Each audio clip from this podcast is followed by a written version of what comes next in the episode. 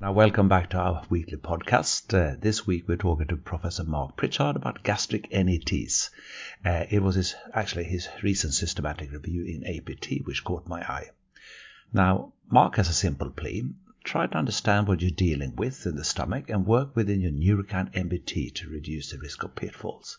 That's good advice, because I realized that I'm one of those who unthinkably have been removing 10mm gastric entities, perhaps without quite understanding what I was dealing with and what the potential issues were. Now, the conversation with Mark is full of useful hints and tips, but also details and caveats. We have Mark on the line now. Mark, thank you for taking some time out to speak to us about gastric entities. You're working in Liverpool. I'm Professor of Gastroenterology in Liverpool. So this is one of the European Neuroendocrine Tumour Society Centres of Excellence. There's several now in the UK. And we work jointly between the Royal Liverpool and Intree Hospital. And we have a coordinated service and an MDT. And that's one of the important things here, actually, is to have an MDT with all the components, because you need surgeons. You need upper GI surgeons. You need hepatobiliary surgeons. You need lower GI surgeons, you need radiologists, you need nuclear medicine physicians, you need endocrinologists, you need oncologists, you need them all. A number of things that you need to do to characterize a NET. We'll talk about the stomach ones in a minute, but for any NET anywhere, you need to establish certain things. So you need to know the grade of the tumor, how fast the cells are growing. You need to know the stage of the tumor, obviously, whether it's metastasized to lymph nodes or more distantly. You need to know its functional status, so is it secreting hormones? The vast majority of the gastric ones don't, but lots of the other ones, so the small bowel NETs can secrete sort of serotonin called carcinoid syndrome, and then the Zollinger-Ellison syndrome, etc., from the pancreatic gastrinomas, all those sort of things. So you need to know this functional status, and you also need to know whether they're sporadic or inherited. So some and of relevance to the gastric NET field, the gastrinomas that sometimes cause the type 2 gastric NETs are often associated with multiple endocrine neoplasia type 1, MEN1.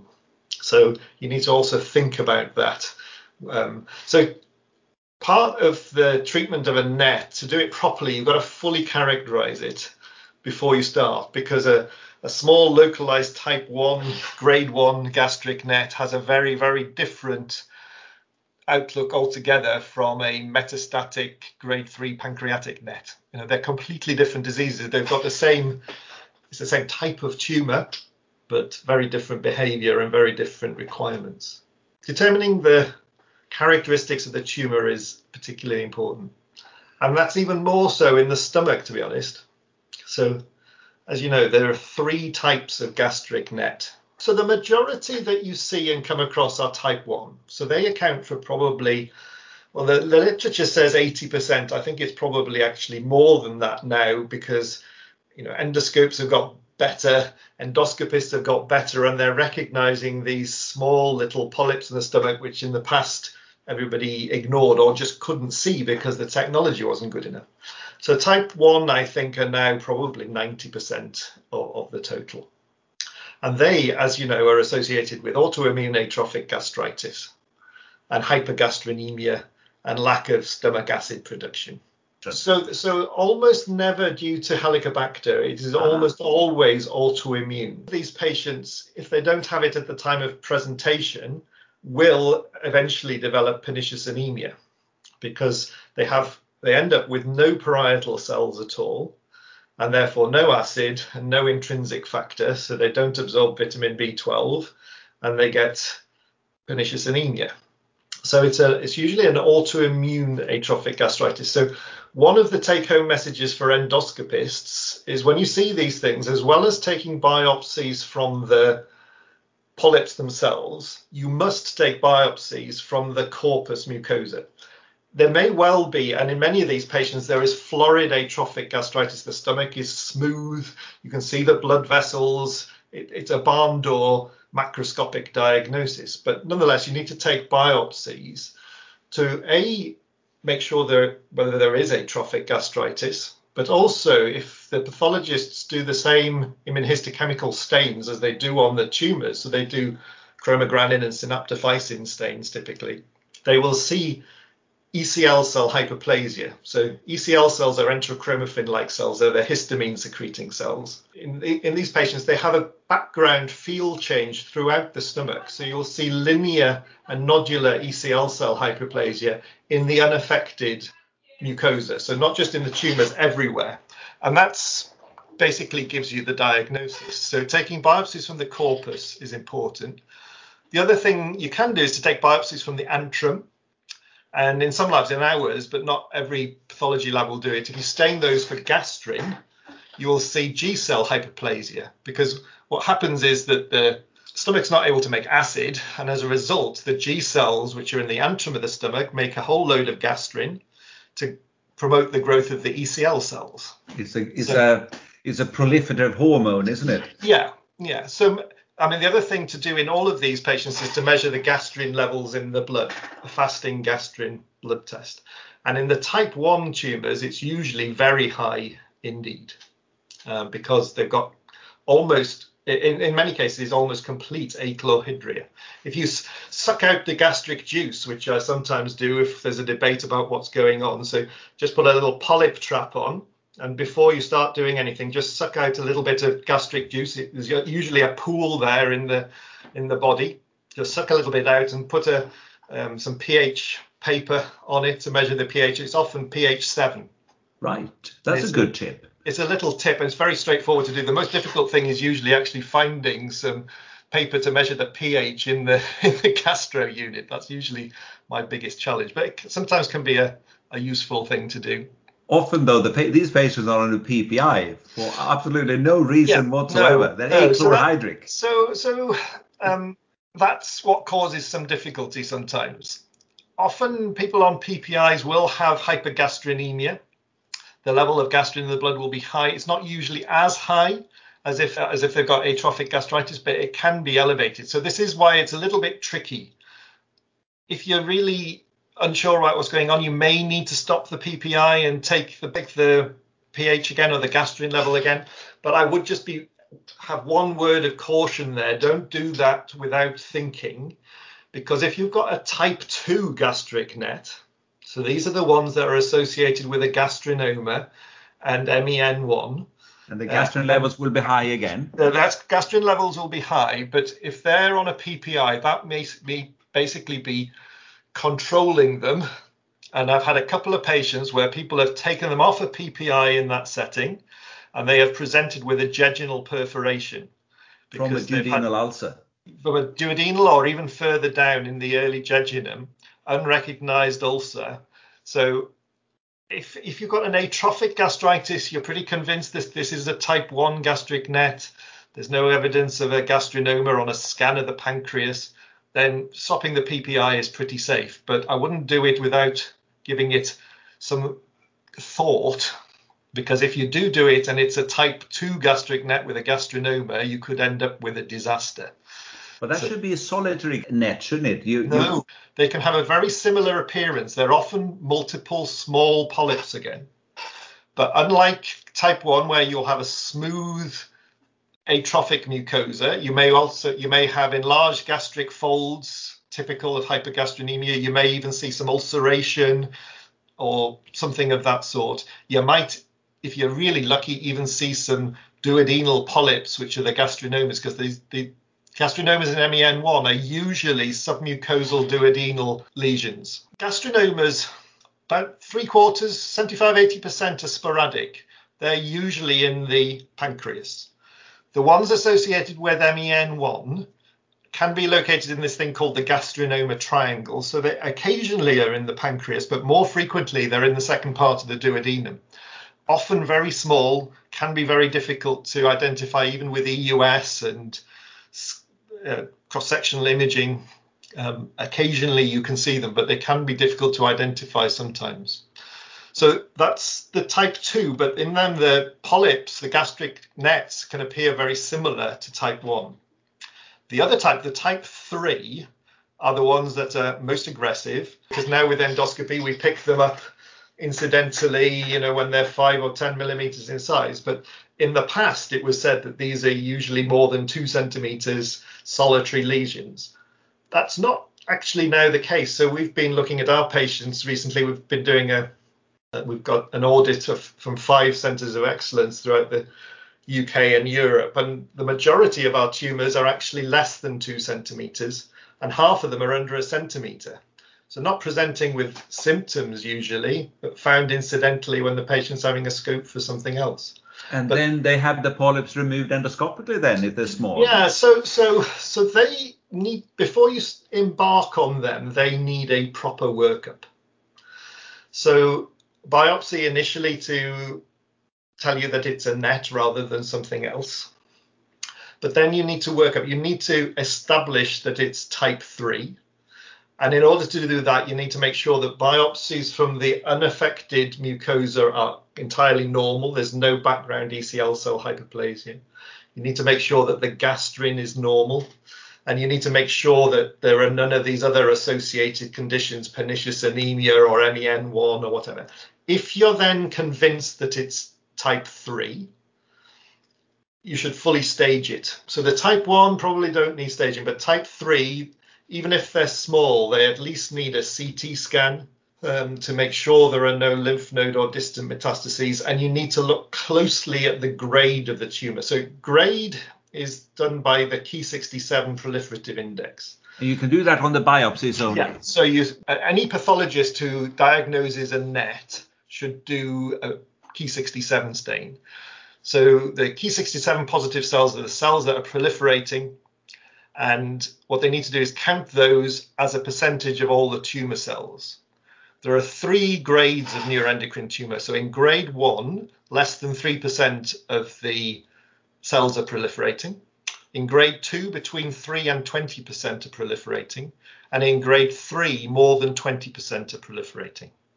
The majority of the tumours that we see in the stomach, the NETs in the stomach, are grade 1 or low grade 2. So Ki 67s up to about 10%. Under 1 centimetre is questionable how much you need to do these things. But certainly anything over 1 centimetre, I would throw the book at them and do all these things before you embark on treatment. So they need a CT scan, they may well need an EUS, they probably need a gallium scan to see if there is any lymph node metastasis or any hint at that before you embark. Because as you say, if they're submucosal, they can be difficult to get out completely. And often the pathologist will give you the report, you know, we cannot categorically say whether you've removed it or not because there is tumour at the diathermy margin. But for NETs, that's actually quite a common pathological report. So the ENETS guidelines and traditional practice has been that you do a big operation on anybody with a type 3 gastric NET, irrespective of size or grade, partial or total. And we've got a few patients, who, you know, young patients who have had total gastrectomies for this. But the question is that actually required, or could we be doing less? So I think it's looking more and more that patients who've got sub-centimetre grade 1 or low grade 2 lesions probably can be managed safely with endoscopic resection. And if you can do an R0 resection in those, that's probably enough. You need to follow them up closely and make sure there's no local recurrence, especially if it's a slow growing grade 1 tumour. I wouldn't necessarily embark on anything else at that point, but they do need close endoscopic follow up to see if there is any evidence of local recurrence. And if that was the case, then they might need to go to something more, either a wedge excision or a gastrectomy. The type 3 have the worst prognosis, so they're the only ones really that people die from, although the mortality is still not as high as was once thought, but people do die of type 3 gastric NETs. So you've got to be particularly careful with them. I think you need to try and resect them fully. If you're not able to resect them fully endoscopically, or if you're in any doubt, they probably should be going for a surgical resection. If you think they've been endoscopically resected, then close follow-up, probably another scope at 6 months and then maybe annually for a few years to see if there is any local recurrence, and maybe some cross-sectional imaging as well to see if there's any metastatic disease. And presumably they can develop new lesions. The type 3s don't generally, because there's no field defect. So often they don't, but the type 1s and 2s, their whole stomach is affected from the hypergastronemia, and they inevitably will. So type 3 is the one I worry about most. The others I don't worry about so much. The type 2 is vanishingly rare. Even patients with gastrinoma and MEN1, many of them don't have type 2 gastric nets. The tumours themselves, the nets in the stomach, often don't need any specific treatment if you can treat the gastrinoma. So if you can treat the gastrinoma and remove the gastrin that's causing the polyps to grow, then that may cause them to regress of their own accord. Occasionally, if they're large or symptomatic or bleeding or something like that, they may need treatment. But they're a reflection of the underlying disease rather than being the disease of their own accord. Let's say somatostatin wouldn't help these to reduce the gastrin levels. Yeah, so there are trials, and there have been trials, mostly small, of somatostatin analogues in type 1 and type 2 gastric nets. They are effective, but they're expensive, and you'd have to use them all your life because there's this field defect. So a few patients are treated with them, but very few. We also have done a trial, and this is more exciting, of gastrin receptor antagonists. So there's a gastrin blocker, if you like, or a gastrin receptor blocker, which is an oral medication, still in trial stage. But we did a trial in type 1 gastric nets and showed that many of them would regress if you can block the effects of gastrin. And there's a trial currently underway in the States at the NIH on type 2 gastric nets. The results have not yet been published, but I wouldn't be surprised if it has a similar response. But going back to the type 1 gastric nets, which is what most people will see, I think the take-home message there is when they are small, certainly under a centimetre, and probably, this is not the published guidance, but probably under 15 millimetres, to be honest, their prognosis is excellent, and we probably don't need to do anything with them at all. So apart from surveillance? Yes. So, well, I mean, again, there's an article that we're currently preparing. So we've been looking at our own data.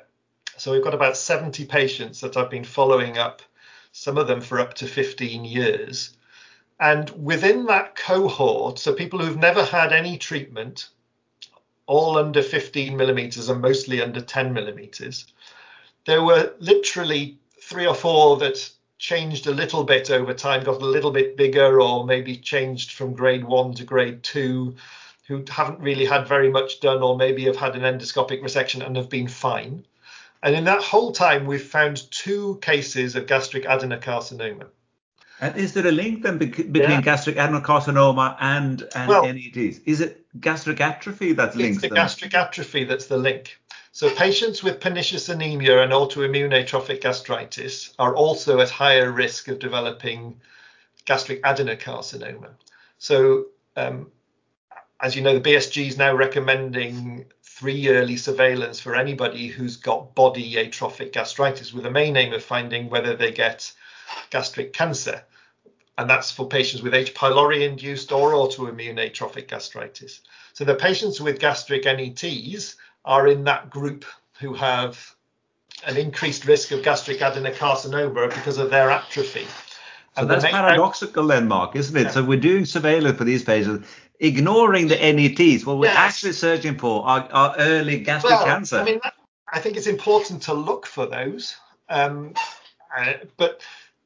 So the ENETS guidelines and conventional wisdom says that the patient should be having an annual surveillance endoscopy to look at the NETs and see how they're changing. And that's what we do.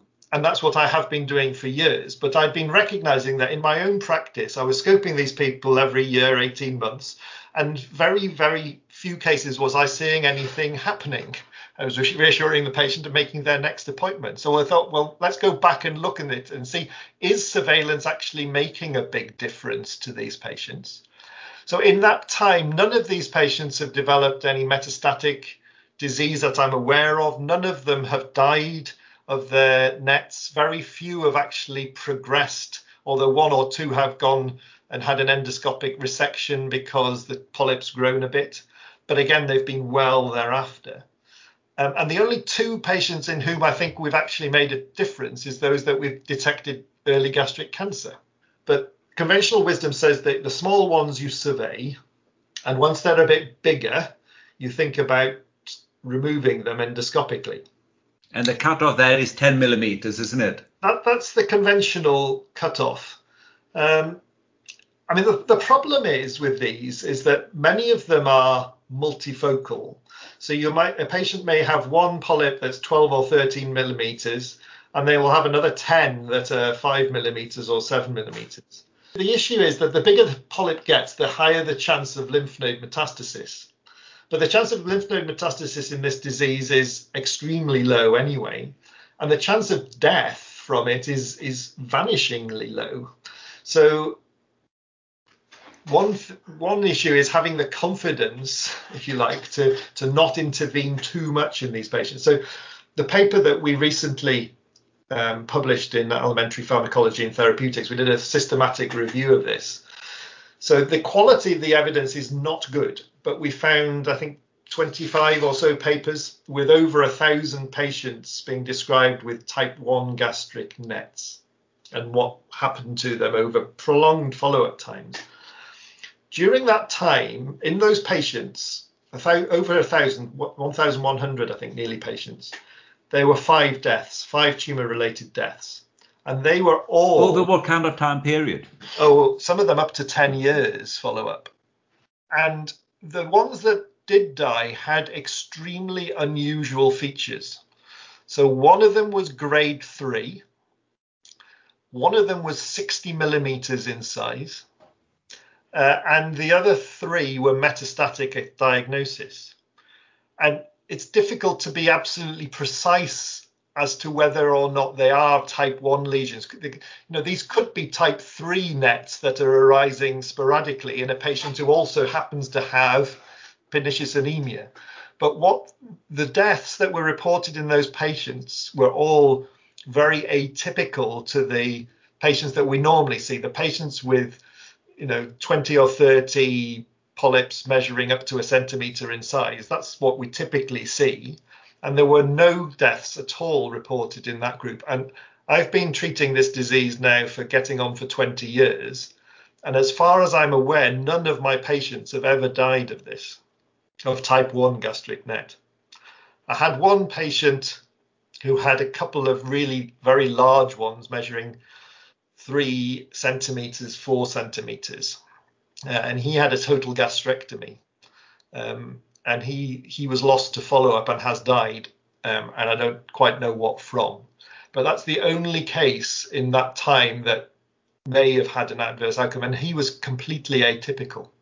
Yes, a 4 centimetre NET. Yeah. That's. Yeah, no, this is not what as endoscopists or gastroenterologists we are typically seeing, and I think in those rare patients where there is something very unusual, then you obviously need to think very carefully and not necessarily do the standard things. The question is, what should we be doing in the majority of patients that we see with very small lesions or medium-sized lesions, if you like, between 1 centimetre and 2? It's very unusual to have more than 2 centimetre.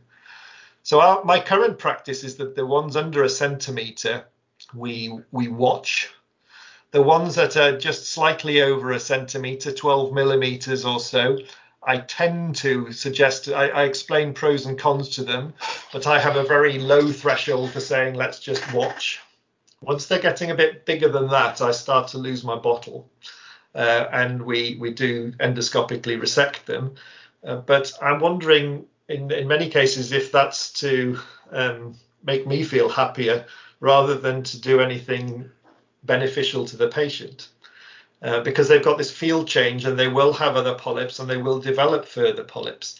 But there is a risk, it's said, that they will develop lymph node metastases with that degree of, or that size of tumour. And so I think until we've got evidence to suggest that that's not the best thing to do, I would recommend that they probably should still be resected. Right. And yeah, and I guess your pathologists are the same as ours. You resect these bigger than average lesions, and you never get complete reassurance because you won't, because there is a field change there as well, and they're often deeply submucosal. So it's very, you're not going to get, as you would with a nice adenoma or something, a pathology report that says, you've got good clearance from your diathermy margin. So that's why I think you just need to keep an eye on them. But if it's grade 1, then your chances of running into problems soon is very, very, very low. And so you've got a bit of time to watch and wait and reevaluate. It should be a rarity that these patients need surgery. It, I think, is needed very occasionally, particularly these people with very big ones, or I've had a couple of people who've had multiple large ones. And it's, if you've got 10 polyps that are 12 to 15 millimeters, I don't think it's appropriate to start trying to endoscopically resect all of those. So I've literally over the years had about 4 or 5 patients maybe who have gone for surgery in that time, but it's. And if you remove the G cells, if you do a distal gastrectomy, you remove the gastrin drive, don't you? Yeah, yeah. So that used to be quite a common treatment for this, which was an antrectomy. So yes, most of them, if you do an antrectomy, will regress. We had one patient who didn't respond to gastrectomy, to an antrectomy, and needed more of his stomach removing, but. Most of them will regress. It's just quite a big operation for what in many people is not a life-threatening disease. And that's the difficulty here, is working out which ones actually to treat and which ones not to overtreat. And I think so in this systematic review we did, there were lots of patients with sort of 5 millimeter type 1 nets that were having ESDs and all sorts of things done. And it's completely unnecessary. I think you're putting patients at risk from the complications of the procedure by doing an ESD on a 5 millimeter type 1 gastric net. So certainly in the small ones, I would advocate nothing, but watch closely if you're worried about it. And if you do the biopsy, a slightly larger thing, say 8, 9 millimeter, they're not big enough for justified removal. The biopsy will tell you what the proliferation index is in that. It'll certainly give you a good indication.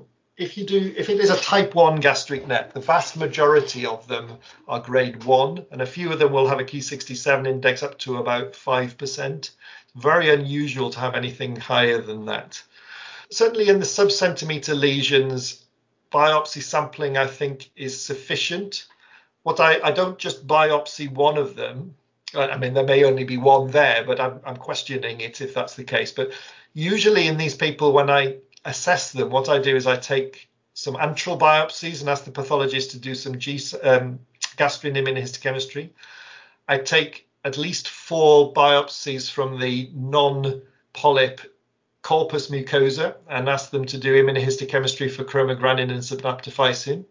And then I try and biopsy at least 4 or 5 of the polyps, and I usually put it in the same pot. If there's anything that looks different, or I'm particularly concerned about one of the polyps, I will send it separately.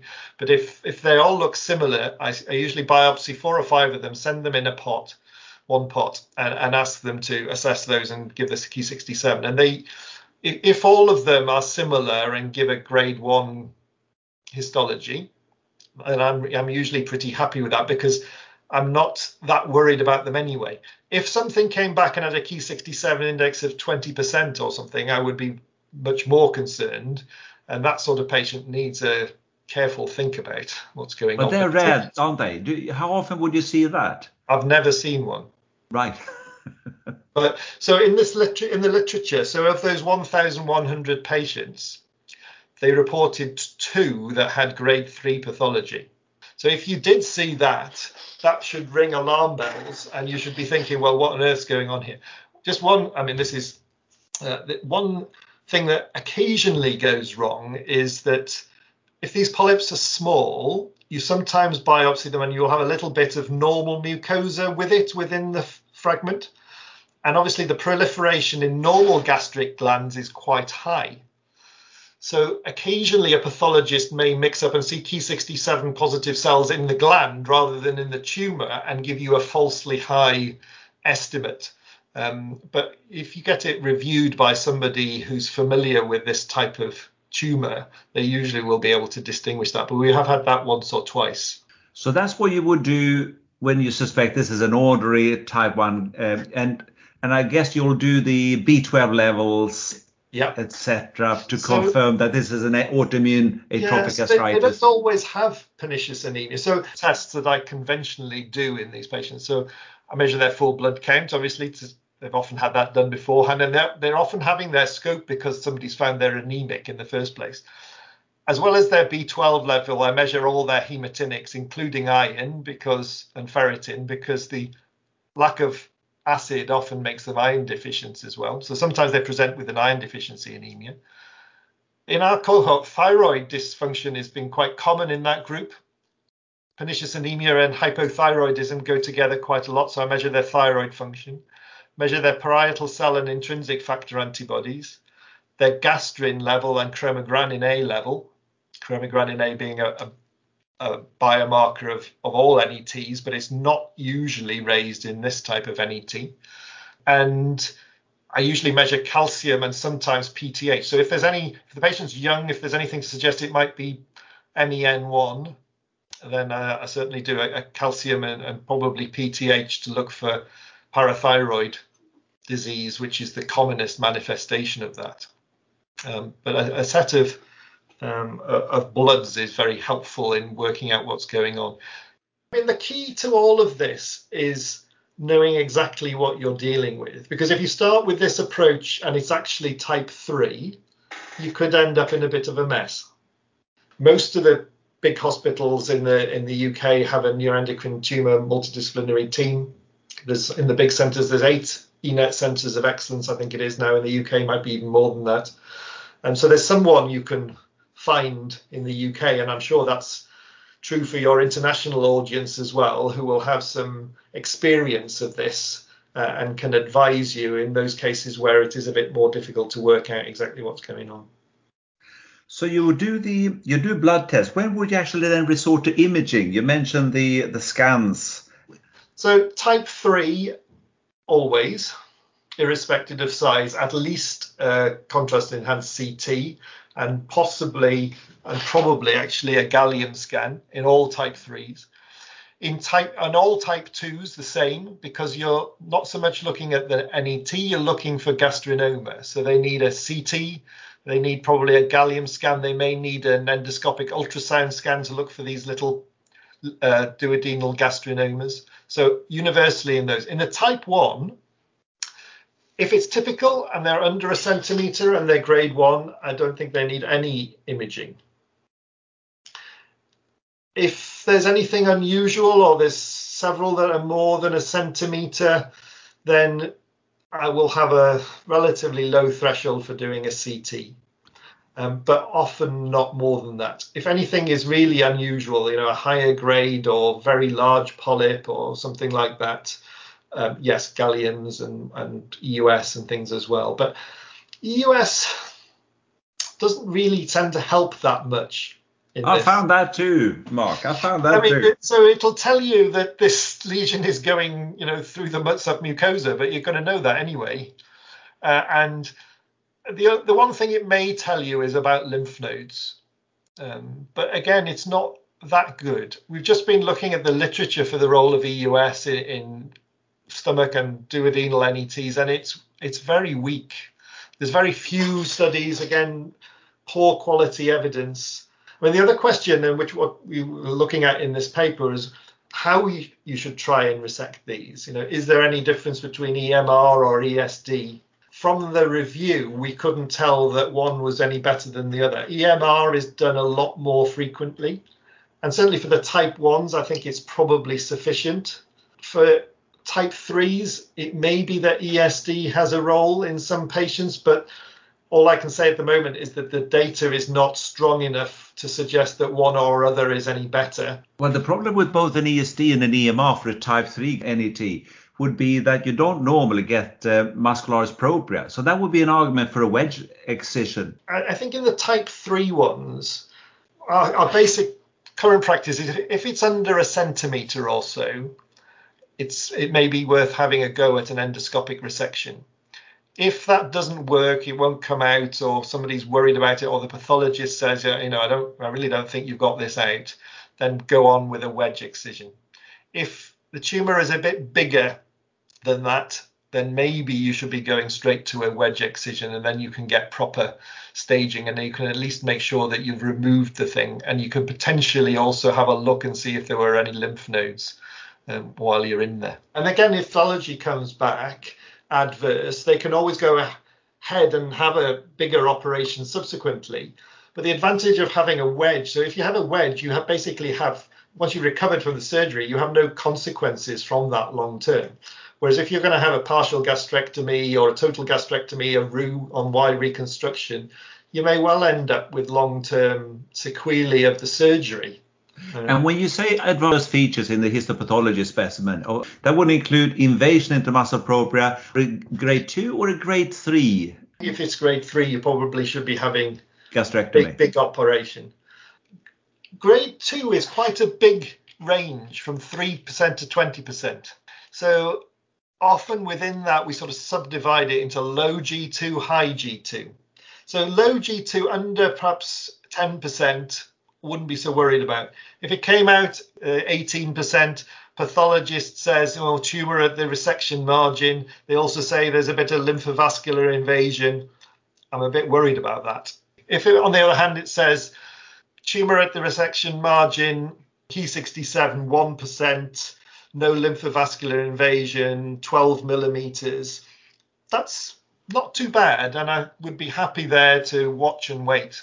So high grade is the most adverse feature here. And within that, you can also have neuroendocrine carcinoma. So that's grade 3, but also poorly differentiated.